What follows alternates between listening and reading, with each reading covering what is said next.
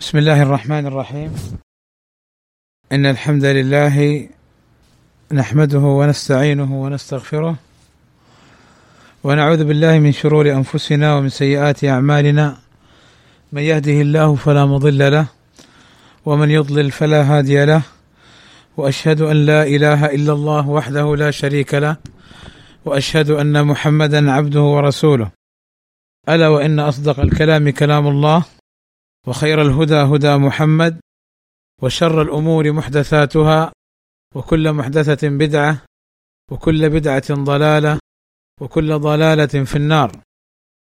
أما بعد فنتدارس بإذن الله تعالى كتاب الأربعين النووية للحافظ أبي زكريا يحيى النووي رحمه الله تعالى. وهذا الكتاب هو من كتب متون الحديث عند أهل العلم وهو كتاب قد اهتم العلماء به واعتنوا به شرحا وتدريسا وتاليفا. ولا زال العلماء إلى عصرنا هذا يكتبون شروحات عليه. كما سيأتي إن شاء الله تعالى مما يتعلق بشروحات هذا الكتاب. والأربعون النووية كما ذكر الحافظ ابن رجب رحمه الله تعالى أصل هذا الكتاب أصل هذا الكتاب الذي جمعه النووي رحمه الله تعالى أصله كتاب أو مجلس مختصر للحافظ ابن الصلاح. أملى فيه مجموعة من الأحاديث النبوية التي توصف بكونها من جوامع الكلم. وكان هذا المجلس يحتوي على ستة وعشرين حديثا.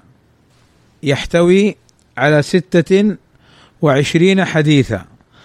سماه الحافظ ابن الصلاح رحمه الله تعالى الأحاديث الكلية. الأحاديث الكلية. جمع فيه ستة وعشرين حديثا كلية بمعنى أنها من جوامع الكلم. وما معنى كونها من جوامع الكلم؟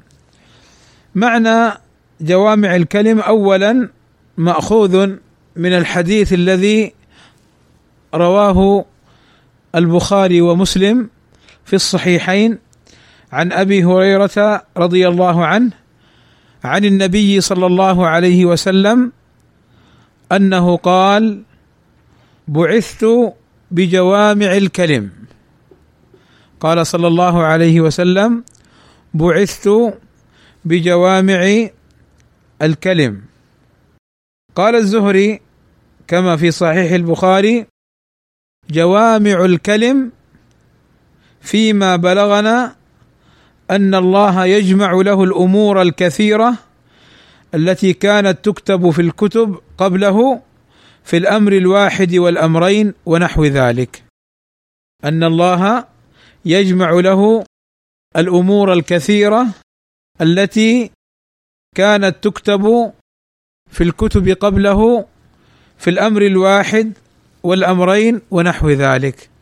فاذا جوامع الكلم كما يصفها بعض أهل العلم هو الكلام القليل في ألفاظه الكثير في معناه.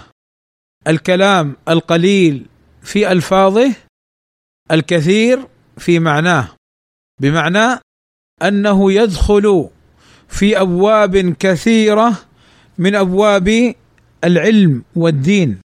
فمثلا حديث إنما الأعمال بالنيات كما ذكر الفقهاء كما سيأتينا بإذن الله تعالى في محله كما ذكر الفقهاء أنه يدخل في كل باب من أبواب الفقه.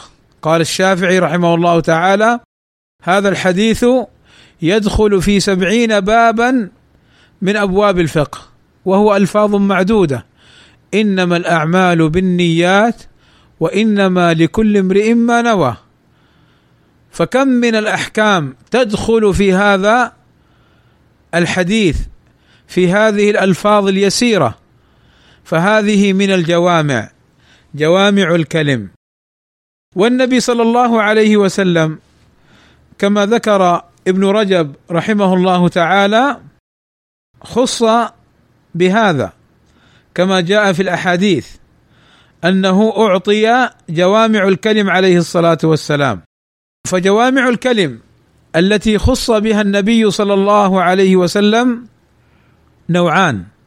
أحدهما ما في القرآن كقوله تعالى إن الله يأمر بالعدل والإحسان وإيتاء ذي القربى وينهى عن الفحشاء والبغي قال الحسن البصري رحمه الله تعالى لم تترك هذه الآية خيرا إلا أمرت به ولا شرا إلا نهت عنه.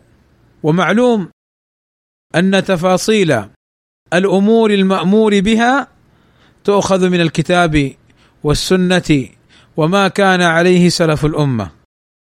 فهذا النوع الأول من الكلمات التي هي جوامع الكلم. التي هي من جوامع الكلم. وأما النوع الثاني فما في كلامه صلى الله عليه وسلم من جوامع الكلم وقد اهتم العلماء بهذه الأحاديث الجوامع. فقد صنف الحافظ أبو بكر ابن السني كتابا جمع فيه الأحاديث الجوامع وسماه الإيجاز وجوامع الكلم من السنن المأثورة. وأيضا جمع القاضي أبو عبد الله القضاعي جملة من الأحاديث النبوية الجوامع جملة وفيرة في كتاب سماه الشهاب في الحكم والآداب. وكما سبق أن الحافظ ابن الصلاح رحمه الله تعالى أملى مجلسا جمع فيه ستة وعشرين حديثا من جوامع الكلم سماه الأحاديث الكلية أي الأحاديث التي ترجع إليها أحكام كثيرة من أحكام هذا الدين. ثم بعد ابن الصلاح جاء الحافظ النووي الفقيه الشافعي رحمه الله تعالى أخذ هذه الستة وعشرين حديثا ووصلها وأبلغها إلى اثنين وأربعين حديثا إلى اثنين وأربعين حديثا. فكم حديث زاده على ابن الصلاح؟ زاد على ابن الصلاح رحمه الله تعالى ستة عشر حديثا. ستة عشر حديثا. فجاءت هذه الأربعون النووية في ذاك المتن الذي اعتنى العلماء به واهتموا به لأمور. منها أن هذه الأحاديث هي من جوامع الكلم ومن الأحاديث المختصرة القليلة اللفظ الكثيرة المعنى. ومنها أيضا وهذا أمر مهم أن هذه الأربعين حديثا تعتبر من الأحاديث الجوامع مما يتعلق بها أحكام فقهية وأحكام عملية وعلمية مهمة جدا. فهذه الأحاديث على قلتها يعني عددها كما سبق بلغ إلى 42 حديثا وأحاديث النبي صلى الله عليه وسلم بالآلاف. الروايات الموجودة في كتب السنن والصحيحين والمسانيد وغيرها بالآلاف. حتى قال بعض العلماء قال بعض العلماء أحفظ ألف ألف حديث. قال الذهبي يريد بطرقه ورواياته. فاذا هي بالآلاف كثيرة جدا. وهذه الأربعون أربعون حديثا أو اثنان وأربعون حديثا. لكنها يندرج فيها ويدخل فيها أحاديث كثيرة وأحكام كثيرة. من هنا اعتنى العلماء بهذه الأحاديث. فإن قيل لماذا لم يقل اثنان وأربعون حديثا؟ كيف يقول أربعون حديثا وهي اثنان وأربعون؟ فالجواب أن العرب جرد من عادتهم أنهم قد لا يحسبون الكسور. فإذا كان مثلا من أربعين إلى تسعة وأربعين يقولون مثلا أربعون. كما لو كان مثلا في ملكك ثلاثة وأربعون ألفا. فقلت عندي أربعون ألفا يصح لغة. ولا عيب في ذلك ولا نقص. لذلك النووي والعلماء سموها بالأربعين النووية وهي اثنان وأربعون حديثا. ثم جاء بعض العلماء وزاد حديثين. قال هما من أهم الأحاديث ولم يذكرها النووي فصارت كم؟ صارت أربعا وأربعين حديثا. ثم جاء الحافظ ابن رجب رحمه الله تعالى وزاد عليها ستا من الأحاديث فصارت خمسين حديثا تتعلق بجوامع الكلم والأحكام الشرعية الفقهية العملية والعلمية.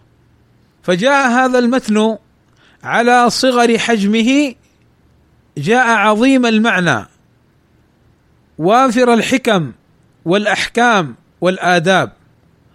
فكان جديرا بالحفظ والاهتمام والاعتناء عند العلماء. سبق أن العلماء اهتموا بشرح الأربعين النووية ومن أفضل الشروح المتعلقة بالأربعين النووية عند أهل العلم شرح الحافظ ابن رجب رحمه الله تعالى المسمى بجامع العلوم والحكم في شرح خمسين حديثا من جوامع الكلم.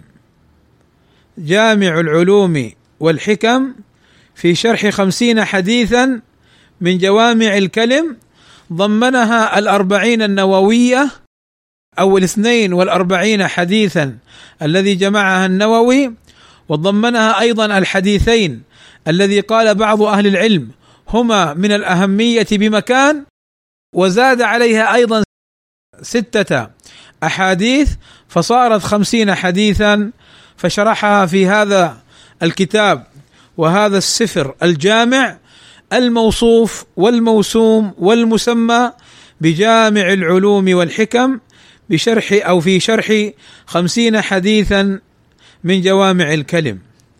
أيضا هناك شروح كثيرة وكثيرة جدا للعلماء طبع منها عشرات من الكتب المؤلفة في شرح الأربعين وأخذت رسائل علمية ماجستير ودكتوراه في تحقيق بعض هذه الشروح. وإلى أيامنا هذه هناك بعض الأطروحات في الماجستير أو الدكتوراه مقدمة لتحقيق شرح على هذه الأربعين.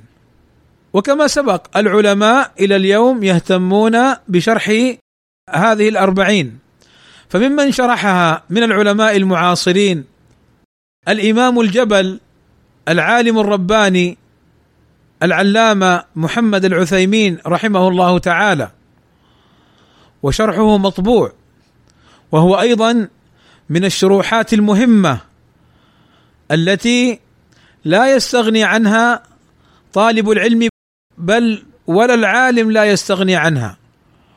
وأيضا قد جعل الله عز وجل في كتب ورسائل هذا الإمام الجبل العثيمين رحمه الله تعالى قد جعل الله عز وجل فيها من النفع الشيء الكثير فهي سهلة وواضحة. حتى لو قرأها المسلم يفهم بإذن الله تعالى كلام هذا الإمام لأن الله عز وجل نحسبه كذلك ولا نزكي على الله أحدا قد سهل ويسر على يديه أمورا كثيرة. فنسأل الله عز وجل أن يجعلها في موازين أعماله.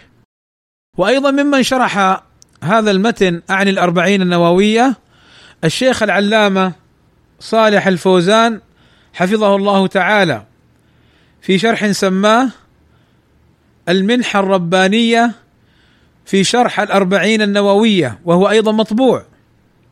وهو أيضا مطبوع. وأيضا ممن شرح هذه الأربعين الشيخ العلامة عبد المحسن العباد حفظه الله تعالى وشرحه أيضا مطبوع ضمن مجموع مؤلفاته وكلها شروح مفيدة ومهمة ولكن كما سبق شرح الحافظ بن رجب رحمه الله تعالى مقدم عند العلماء وله مكانته وشروح هؤلاء العلماء مهمة ومفيدة ومناسبة أيضا لطلاب العلم وكل مسلم يريد أن يستفيد في فهم هذه الأحاديث الجوامع. فالشيخ العثيمين والشيخ الفوزان والشيخ العباد رحم الله من مات منهم وحفظ الله الأحياء قد اعتنوا بتسهيل معاني هذه الأحاديث فجزاهم الله خيرا. وقبل الدخول في الأربعين النووية ونحن إن شاء الله تعالى نتدارس ونتذاكر فيما بيننا الأربعين النووية بزيادة الأحاديث التي ضمها الحافظ ابن رجب رحمه الله تعالى. أقول قبل الدخول في هذا الشرح أحببت أن أقرأ عليكم كلام الإمام العثيمين رحمه الله تعالى مما يتعلق بالنووي رحمه الله تعالى. فأقول مع التعليق عليه فأقول قال الإمام العثيمين رحمه الله تعالى إن الحافظ النووي رحمه الله تعالى من أصحاب الشافعي المعتبرة أقوالهم. ومن أشد الشافعية حرصا على التأليف. يعني كان النووي رحمه الله تعالى يكثر التأليف. وفعلا مؤلفاته كثيرة وغزيرة. شرح صحيح مسلم وشرحه من أفضل الشروح عند العلماء. وأيضا شرح يعني كثيرا من الكتب وألف في فقه الشافعية كثيرا من الكتب معتمدة عندهم. كالمنهاج وغيره. فقال الشيخ رحمه الله تعالى ومن أشد الشافعية حرصا على التأليف فقد ألف في فنون شتى. يعني ألف أقول بمعنى أنه ألف في شرح الحديث وفي تراجم الرواة وفي اللغات والأسماء وفي فقه الشافعية وفي غير ذلك. فقال فقد ألف في فنون شتى في الحديث وعلومه وألف في علم اللغة كتاب تهذيب الأسماء واللغات وهو في الحقيقة من أعلم الناس يعني النووي رحمه الله تعالى. والظاهر والله أعلم أنه من أخلص الناس في التأليف يعني يظهر من حال مؤلفات هذا الرجل أنه كان عنده إخلاص لله عز وجل لأن الله عز وجل جعل البركة والخير في مؤلفاته.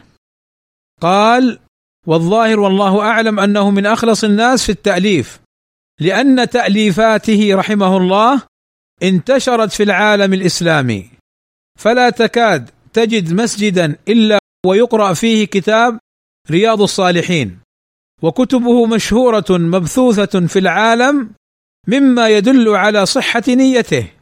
فإن قبول الناس للمؤلفات من الأدلة على إخلاص النية. قال الشيخ العثيمين وهو رحمه الله أي النووي مجتهد يعني إمام له اجتهاداته في الفقه الشافعي وفي العلم. قال والمجتهد يخطئ ويصيب يقول الشيخ العثيمين رحمه الله تعالى النووي مجتهد والمجتهد يخطئ ويصيب. يعني كما قال العلماء كل يؤخذ من قوله ويرد إلا النبي صلى الله عليه وسلم.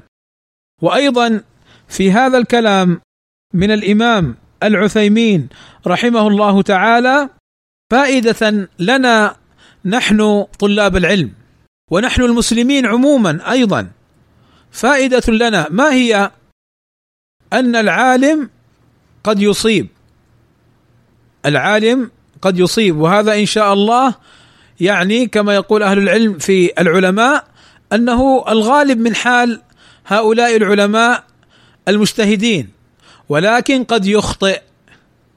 فلا ندعي في عالم أن كل أقواله صحيحة ولا ندعي في عالم أنه عنده أدلة نحن لم نطلع عليها. لا. العالم بشر يصيب ويخطئ. فما اطلعنا على خطئه نجتنبه. مع احترامنا لهذا العالم وتوقيرنا لهذا العالم ولا يعني كوننا نجتنب خطأ هذا العالم أننا نطعن فيه كما يظن ذلك بعض الناس. فهذا خطأ ظن خاطئ لأنه كما يقول الإمام العثيمين هنا والمجتهد من هو المجتهد؟ المجتهد عند العلماء من بلغ رتبة في العلم يفتي ويبين الأحكام ويجتهد دون الرجوع لأقوال أهل العلم إنما يستنير بالكتاب والسنة وأقوال سلف الأمة. فمع ذلك مع أنه بلغ هذه الرتبة العالية في العلم الشرعي قد يصيب ويخطئ. فقولوا لي بربكم ما حال بعض العلماء الذين لم يبلغوا رتبة الاجتهاد؟ وما حال بعض الشباب الذين يعني يتعاملون مع أقوالهم وأفعالهم أنها كلها على الصواب. وهذا خطأ خطأ شرعي لأنه كما قال النبي صلى الله عليه وسلم وهذا درس لنا جميعا كما قال النبي صلى الله عليه وسلم إذا اجتهد الحاكم فأصاب. يعني العالم إذا اجتهد فأصاب فله أجران. يعني أجر لإصابته الحق وأجر لاجتهاده. وإذا اجتهد الحاكم فأخطأ فله أجر واحد. فقولوا لي بربكم هذا النبي صلى الله عليه وسلم يبين لنا أن العالم والحاكم قد يجتهدان فيصيبان وقد يجتهدان فيخطئان. فما حال من يدعي في عالم ما أن كل أقواله صحيحة وأن من رد شيئا من قوله فإنه يطعن فيه وأنه يتسفه أو يخطئ العلماء. نعم نحن لا نفتح الباب للجهال ولا نفتح الباب لمن لا علم له ومن لا حجة عنده أن يخطئ العلماء. ولكن أن نغلق الباب مطلقا هذا خطأ فإن ظهر الدليل فالعبرة بالدليل. والحجة في الحق والبرهان وهو المقدم على كل أحد. لذلك كانت هذه الكلمة من الإمام العثيمين رحمه الله تعالى مأخوذة من ذاك الحديث. إذا اجتهد الحاكم فأصاب فله أجران وإذا اجتهد فأخطأ فله أجر. وأيضا مأخوذة من قول الإمام أحمد وقول الإمام الشافعي وقول الإمام مالك وقول الإمام أبي حنيفة وغيرهم من أهل العلم كل يؤخذ من قوله أي فيما أصابوا ويرد أي فيما أخطأوا. ولا يعني رد الخطأ الطعن فيهم. ولا يعني عدم قبول الخطأ أننا نتجرأ عليهم لا. فلا بد أن نحترم الحق وأن نحترم العلماء وأن نعرف منازل العلم. فنميز بين الحق والباطل بين الصواب والخطأ فنأخذ الحق والصواب ونترك الباطل والخطأ. قال الشيخ العثيمين وهو رحمه الله مجتهد والمجتهد يخطئ ويصيب. وقد أخطأ أي النووي رحمه الله في مسائل الأسماء والصفات. فكان يؤول فيها لكنه لا ينكرها. فمثلا استوى على العرش يقول أهل التأويل معناها استولى على العرش. لكن لا ينكرون استوى لأنهم لو أنكروا الاستواء تكذيبا يعني للقرآن والسنة لكفروا. فهم يصدقون به ولكن يحرفون معناه. قلت أما أهل السنة فإنهم يقولون الرحمن على العرش استوى استواء يليق بجلاله. استواء يليق بجلاله. نؤمن بذلك دون خوض في الكيفية والاستواء معلوم من لغة العرب والإيمان به واجب والسؤال عنه بدعة. كما قال ابن تيمية وغيره من أهل العلم نحن لم نرى الله عز وجل فلا نستطيع أن نحدد كيف صفاته ولكن معانيها معلومة. فاستوى معلومة عند السلف بمعنى على ونحوها كما ذكر العلماء. فالله عز وجل استوى على عرشه. أما أن نقول استولى كما يقوله المتأولون فهذا خطأ.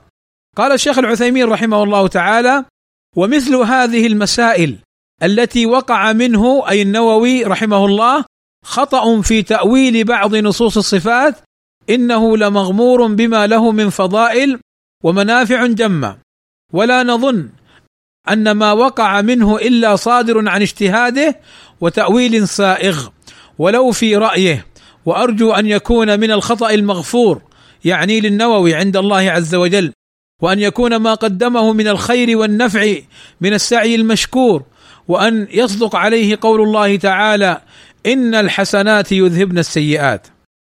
مراد العثيمين رحمه الله تعالى أن النووي رحمه الله تعالى لما وقع في تأويل الصفات وقع فيها عن خطأ غير مقصود وغير متعمد لمخالفة السنة ومخالفة منهج السلف الصالح. فمثل هؤلاء العلماء كالحافظ النووي والحافظ ابن حجر لو وقعوا في تأويلات لا نضللهم ونحذر من كتبهم ونهجرهم كما يقول ذلك الحدادية قبحهم الله الذين يبدعون النووي ويبدعون الحافظ ابن حجر فإن هذا القول باطل والقول الحق هو قول العثيمين ها هنا رحمه الله تعالى رحمة واسعة. ما هو القول الحق؟ القول الحق اولا أن نقول أخطأوا ولا عيب في أن نخطئهم لأنهم بشر يصيبون ويخطئون.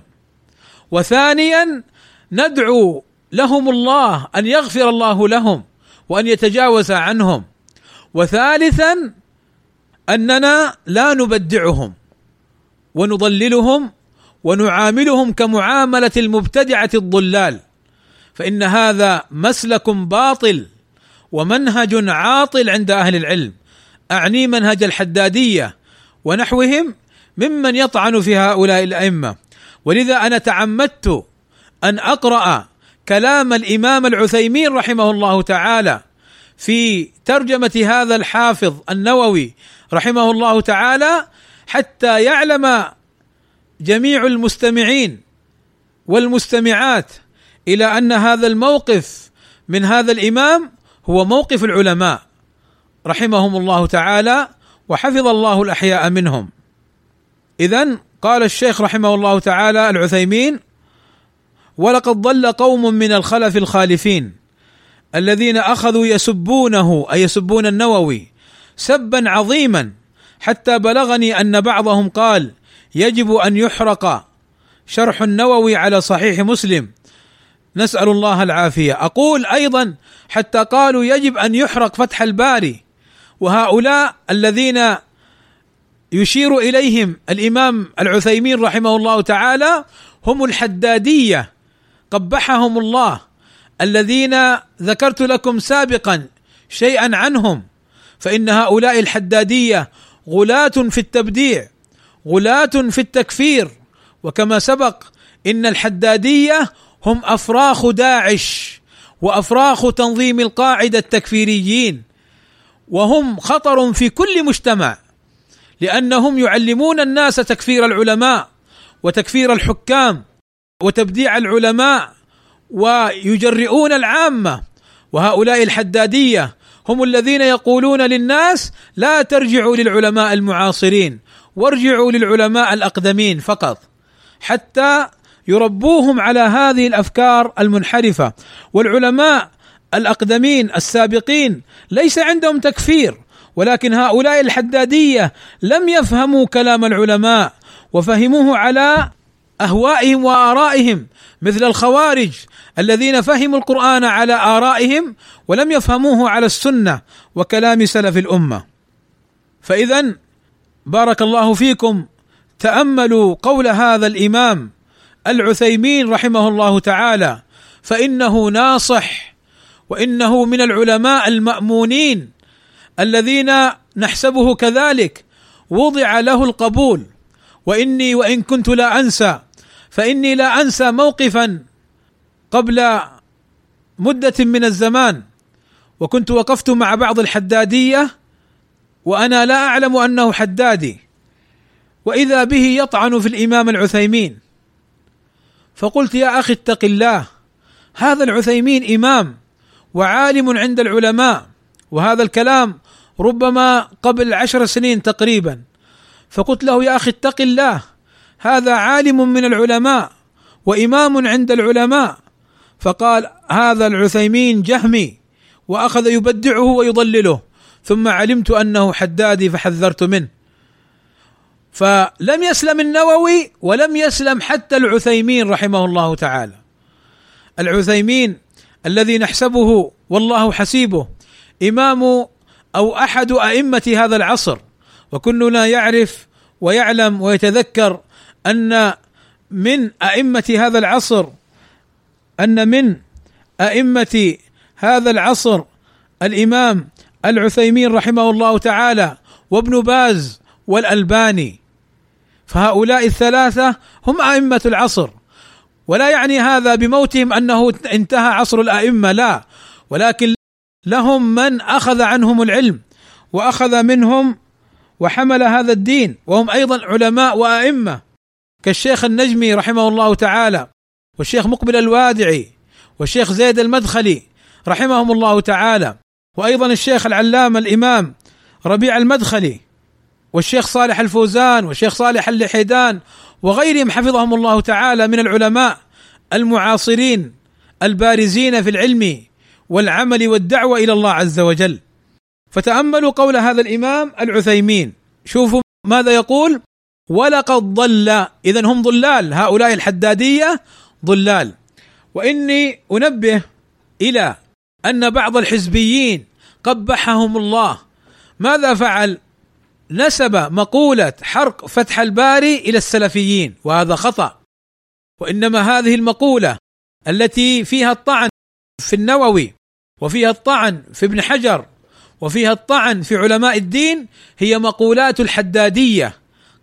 الذين يصفهم الإمام العثيمين ها هنا بقوله ولقد ضل قوم من الخلف الخالفين الذين أخذوا يسبونه أي النووي سبا عظيما نعم يقولون هو أشعري جلد ويقولون هو مبتدع ضال ويقولون هو يهدم الدين والرجل عامله العلماء ما كان عنده من صواب قبلوه.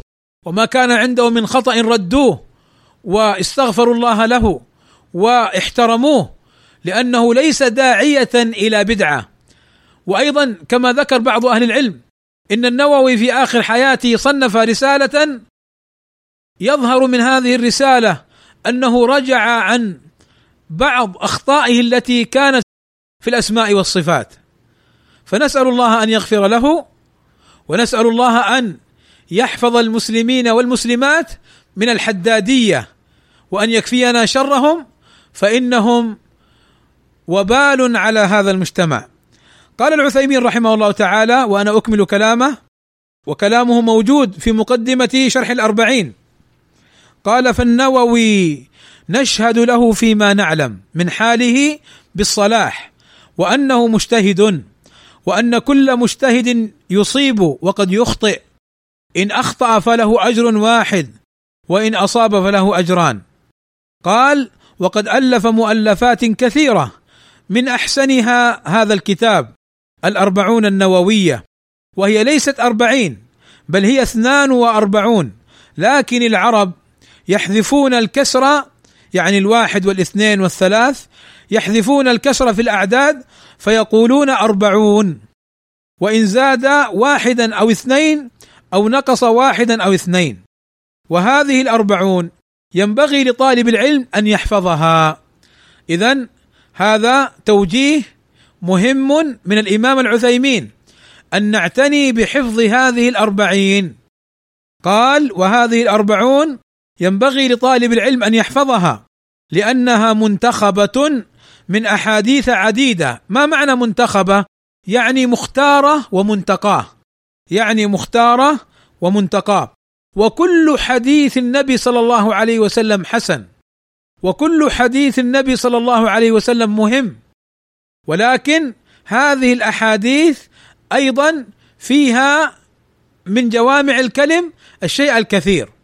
ولا يعني انتخاب بعضها تقليل شأن غيرها وإنما ينتخب البعض ليحفظ ويفهم ويدرس. قال الشيخ رحمه الله لأنها منتخبة من أحاديث عديدة وفي أبواب متفرقة بخلاف غيرها من المؤلفات. فلو نظرنا إلى عمدة الأحكام لوجدناها منتخبة لكنها في باب واحد وهو باب الفقه. أما الأربعون النووية فهي في أبواب متفرقة يعني في الأحكام الفقهية وأيضا فيها أحكام علمية كما في حديث جبريل الطويل لما سأله ما الإسلام ما الإيمان ما الإحسان وكما في حديث ابن مسعود رضي الله عنه عن النبي صلى الله عليه وسلم إن أحدكم يجمع خلقه أربعين يوما ثم ذكر حول كتابة الأجل والرزق والعمل إلى آخره. فهذا من أحاديث العلمية العقدية وأيضا ما فيها من الآداب. كقوله صلى الله عليه وسلم في حديث النواس بن سمعان حينما سأله عن البر فقال البر حسن الخلق والإثم ما حاك في صدرك وكرهت أن يطلع عليه الناس فهذه الأربعون متنوعة ولكنها تجتمع في كونها من جوامع الكلم وتجتمع في كونها فيها من الأحكام العلمية والعملية. قال الشيخ رحمه الله تعالى: أما الأربعون النووية فهي في أبواب متفرقة متنوعة ونحن نستعين بالله تعالى في التعليق عليها والله الموفق انتهى.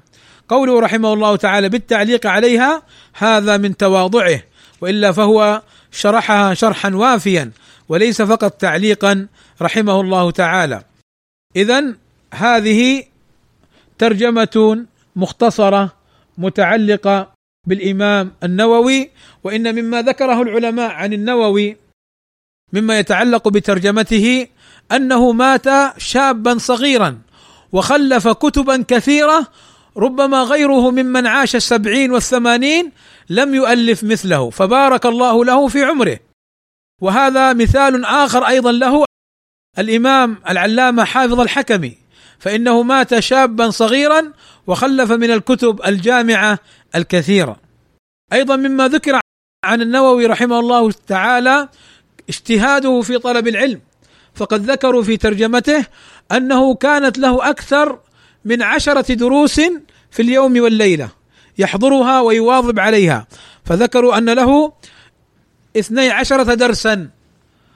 فانظروا إلى حرص هذا الإمام وهذا العالم في طلبه للعلم.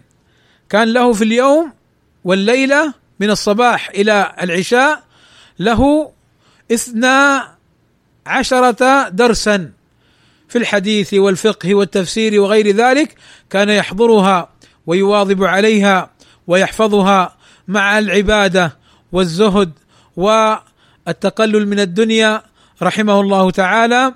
وهذا النووي كما سبق من كلام الإمام العثيمين رحمه الله تعالى أخطأ في باب الأسماء والصفات وأخطأ أيضا في بعض المسائل التي نبه العلماء عليها فنحن موقفنا من هذه الأخطاء أن نجتنبها وموقفنا من النووي أن نحترمه وأن نستفيد من كتبه كما استفاد منها العلماء وأن نحرص على الاستزادة من العلم من أهل العلم الذين أفادونا. نسأل الله عز وجل أن يجزيهم عنا خير الجزاء. ولعل في هذا القدر كفاية مما يتعلق بهذا الكتاب أعني متن الأربعين النووية وإن شاء الله سندخل في اللقاء القادم وهو غدا بإذن الله تعالى في الحديث الأول وهو حديث إنما الأعمال بالنيات قال النووي رحمه الله تعالى عن أمير المؤمنين أبي حفص عمر ابن الخطاب رضي الله عنه قال سمعت رسول الله صلى الله عليه وسلم يقول إنما الأعمال بالنيات وإنما لكل امرئ ما نوى فمن كانت هجرته إلى الله ورسوله فهجرته إلى الله ورسوله ومن كانت هجرته لدنيا يصيبها أو امرأة ينكحها فهجرته إلى ما هاجر إليه. قال رواه إماما المحدثين أبو عبد الله محمد ابن إسماعيل ابن إبراهيم ابن المغيرة البخاري وأبو الحسين مسلم بن الحجاج ابن مسلم القشيري النيسابوري في صحيحيهما اللذين هما أصح الكتب المصنفة. فهذا الحديث الأول نحفظه إن شاء الله وندرس ما فيه من العلم في اللقاء القادم بإذن الله تعالى وصلى الله وسلم على نبينا محمد وعلى آله وصحبه وسلم.